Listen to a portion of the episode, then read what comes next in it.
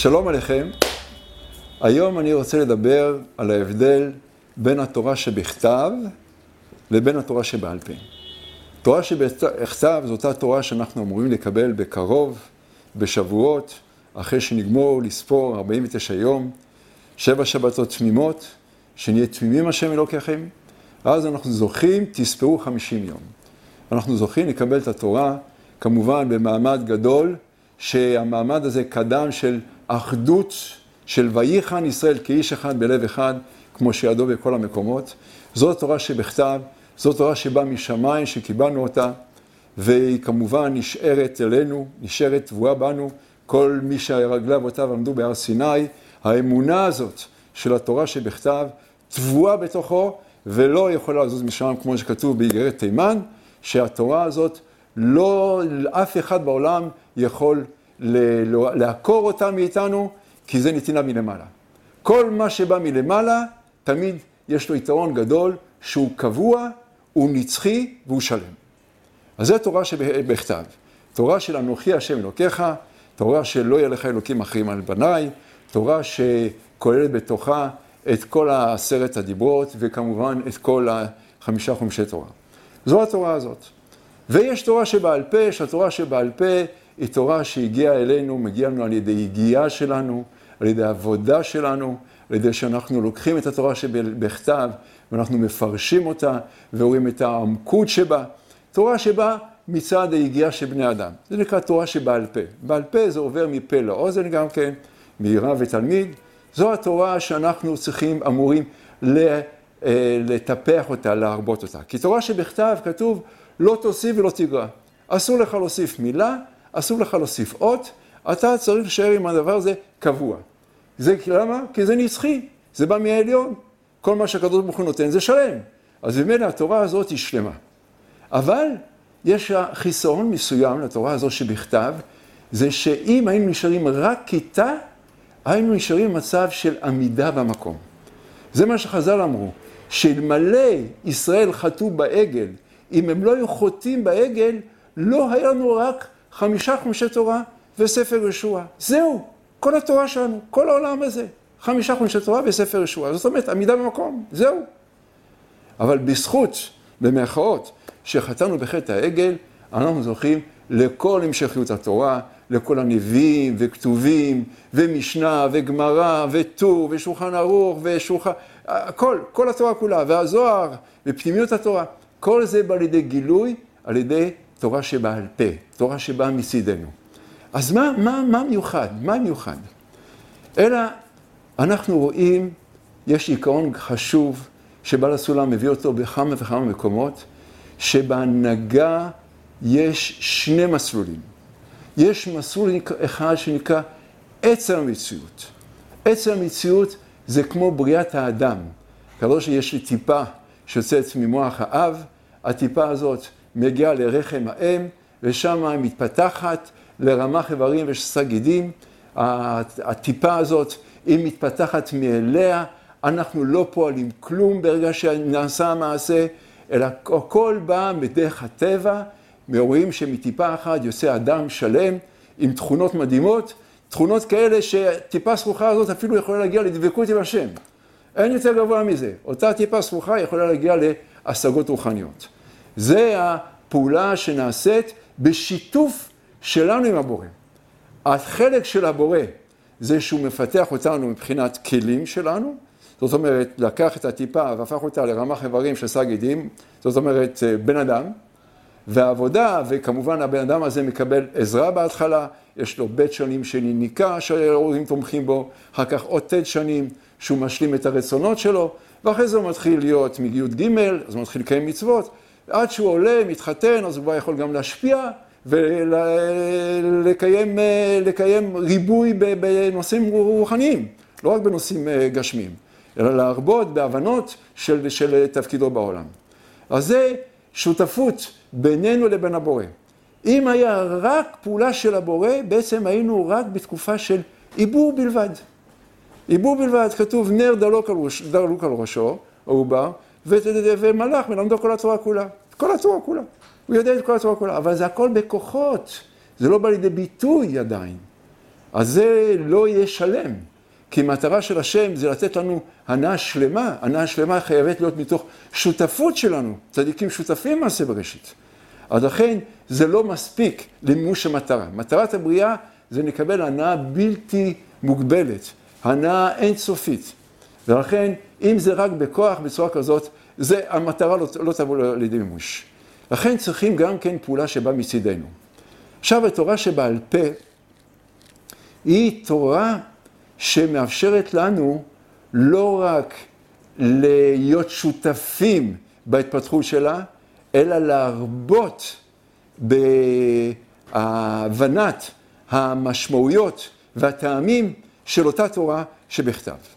אני רוצה לתת דוגמה, כדי שהדברים יהיו יותר ברורים. כלומר, יש לנו, מבריאת העולם, הקדוש ברוך הוא ברא את העולם עם כוח שנקרא חשמל. חשמל, מבריאת העולם, מאדם הראשון. והכוח הזה שנקרא חשמל התגלה רק במאה ומשהו שנים האחרונות, אולי 200 שנה, ממש לאחרונה. התגלה 150, אני חושב, 150 שנה התגלה כוח החשמל. עד אז הוא היה רק גנוז, הוא היה רק בכוח. הוא היה, הוא נמצא בכל מקום, בגוף האדם יש המון חשמל, בטבע יש הרבה חשמל, יש אה, ברקים וכולי, אבל לא ידעו להשתמש בזה. לא היה איזה שום שימוש. לא ידעו להפיק את אותו כוח שנקרא חשמל לתועלת שלנו. עד שבא אדם וגילה את החשמל, ומאז יש מהפך בעולם. בואי ננסה לחשוב מה זה עולם בלי חשמל. אין כלום, הכל יבש. אין יום, היום והלילה זה לא אותו יום ולילה, אין לנו את כל הטכנולוגיה, אין לנו את הסרט הזה, אין לנו כלום. פשוט העולם עומד במקום. זה ההבדל בין תורה שבכתב ותורה שבעל פה. תורה שבכתב זה כמו החשמל שהיה בכוח, בתחילת הבריאה. הקדוש ברוך הוא הסתכל בתורה, ברא עלמא. הסתכל בתורה שבכתב ברא עלמא. כמובן הוא רואה את כל התורה, זה ברור, אבל בעיקר התורה שלנו לפי העולם ולפי תורה שבכתב. והוא ברא בתוך העולם הזה כוחות, כוחות, אין סוף כוחות. למשל, כוח אחד, כוח שבא מהחול. החול זה כוח שממנו אנחנו עושים את כל המחשבים שלנו. הסיליקון, עמק הסיליקון זה חול. מהסיליקון אנחנו עושים מחשבים, ואני יודע, טסים לירח, טסים לכל העולם עם המחשבים האלו. זאת אומרת שהקדוש ברוך הוא, מה הוא ברא? הוא ברא חול. לקחנו את החול הזה והפכנו אותו למטוס, הפכנו אותו לכל הטכנולוגיה שיש אצלנו. אז זה, רואים פה הבדל עצום בין התורה שבכתב, שזה רק נתינה בכוח, לבין התורה שבעל פה. אם זה היה רק תורה שבכתב, אז רוב הלילה אנחנו לא, בכלל לא מתפקדים. זה נקרא שהלילה הוא חושך. אבל ברגע שיש תורה שבעל פה ויש לנו חשמל, יש לנו, זאת אומרת, אנחנו יכולים להפיק מה, מהגילויים שנעשו בעזרת האנושות, אנחנו יכולים גם להאיר את הלילה, אז זה תורה שבעל פה. תורה שבעל פה היא מאירה גם את היום וגם את הלילה. זו דוגמה אחת. תן דוגמה נוספת כדי שהדברים יהיו יותר ברורים, כדי יותר בהירים. למשל, ניקח דוגמה. ניקח, העולם שלנו, יש מלא אנשים, המון מיליארדי אנשים, אבל כולם מפגרים. כולם מפגרים. אין להם דת, אין להם שכל. אז רצינו, רצינו להראות את ההבדל, השיחה הזאת מתייחסת להבדל בין תורה שבכתב ותורה שבעל פה. אמרנו שתורה שבכתב יש לה יתרון עצום שהיא שלמה, וחיסרון שהיא עומדת במקום. התורה שבעל פה היא נמצאת, היא באה מתוך בני אדם.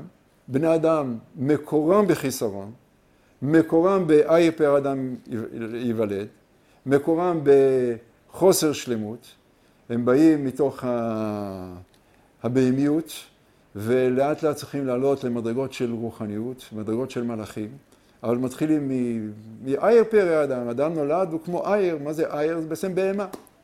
והוא צריך להתעלות, והיתרון של התורה שבכתב, של תורה שבעל פה, סליחה, זה שהיא מאפשרת את ההתעלות הזאת. היא מאפשרת את ההתגברות ואת העליות במדרגות. ותורה שבכתב, אם היה לנו רק תורה שבכתב, היינו עומדים במקום. תורה שבעל פה היא, זו תורה שאנחנו משקיעים בה את הנשמה שלנו, משקיעים בה את הכוחות שלנו, משקיעים בה את השינויים שאנחנו עוברים, ולכן היא התורה שמאפשרת להגיע לגמר התיקון של האדם. זה ההבדל. תורה שבכתב, אמרנו, אמרנו דוגמה, נסכם, זה כמו עולם בלי חשמל. תורה שבעל פה, יש חשמל בעולם, יש התפתחות לעולם, יש ריבוי בעולם, העולם נראה אחרת לגמרי עם החשמל. תורה שבכתב זה כמו אדם נמצא לבד באי והוא לא יכול להתפתח מבחינה נשית, הוא לא יכול להתפתח מבחינה רוחנית, הוא לא יכול להתפתח מבחינה שכלית גם כן, קנאת רבין שורפים תרבה חוכמה, אז הוא מבודד עם עצמו. תורה שבעל פה, זה מה שכתוב בפרשה שלנו, קדושים תהיו, לא עכשיו, אתם תהיו קדושים. והפרשה הזאת, שפרשת קדושים נעלמה בהקל, צריכים להגיד אותה לכולם. למה נאמרה בהקל? למרות שקדושים בא לראות על פרושים, שאתם פורשים מהעבירות, פורשים מה, מהעריות. אבל למה זה נאמר בהקל?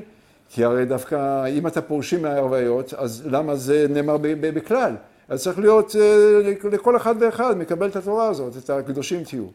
בגלל שההתפתחות הנפשית של קדושים יכולה להיות רק בעזרת הסביבה. רק כאשר אני מתגבר על אה, צרכים שהסביבה דורשת ממני, זה מה שמאפשר להיות קדושים. וזה גם כן ההבדל, וזה בעזרת השם נדבר בסרט הבא, בין המצוות של בן אדם למקום, לבין המצוות של בן אדם לחברו. ההבדל העיקרי הוא בא גם כן מהתכונה של ההבדל בין התורה שבכתב לבין התורה שבעל פה. כל טוב.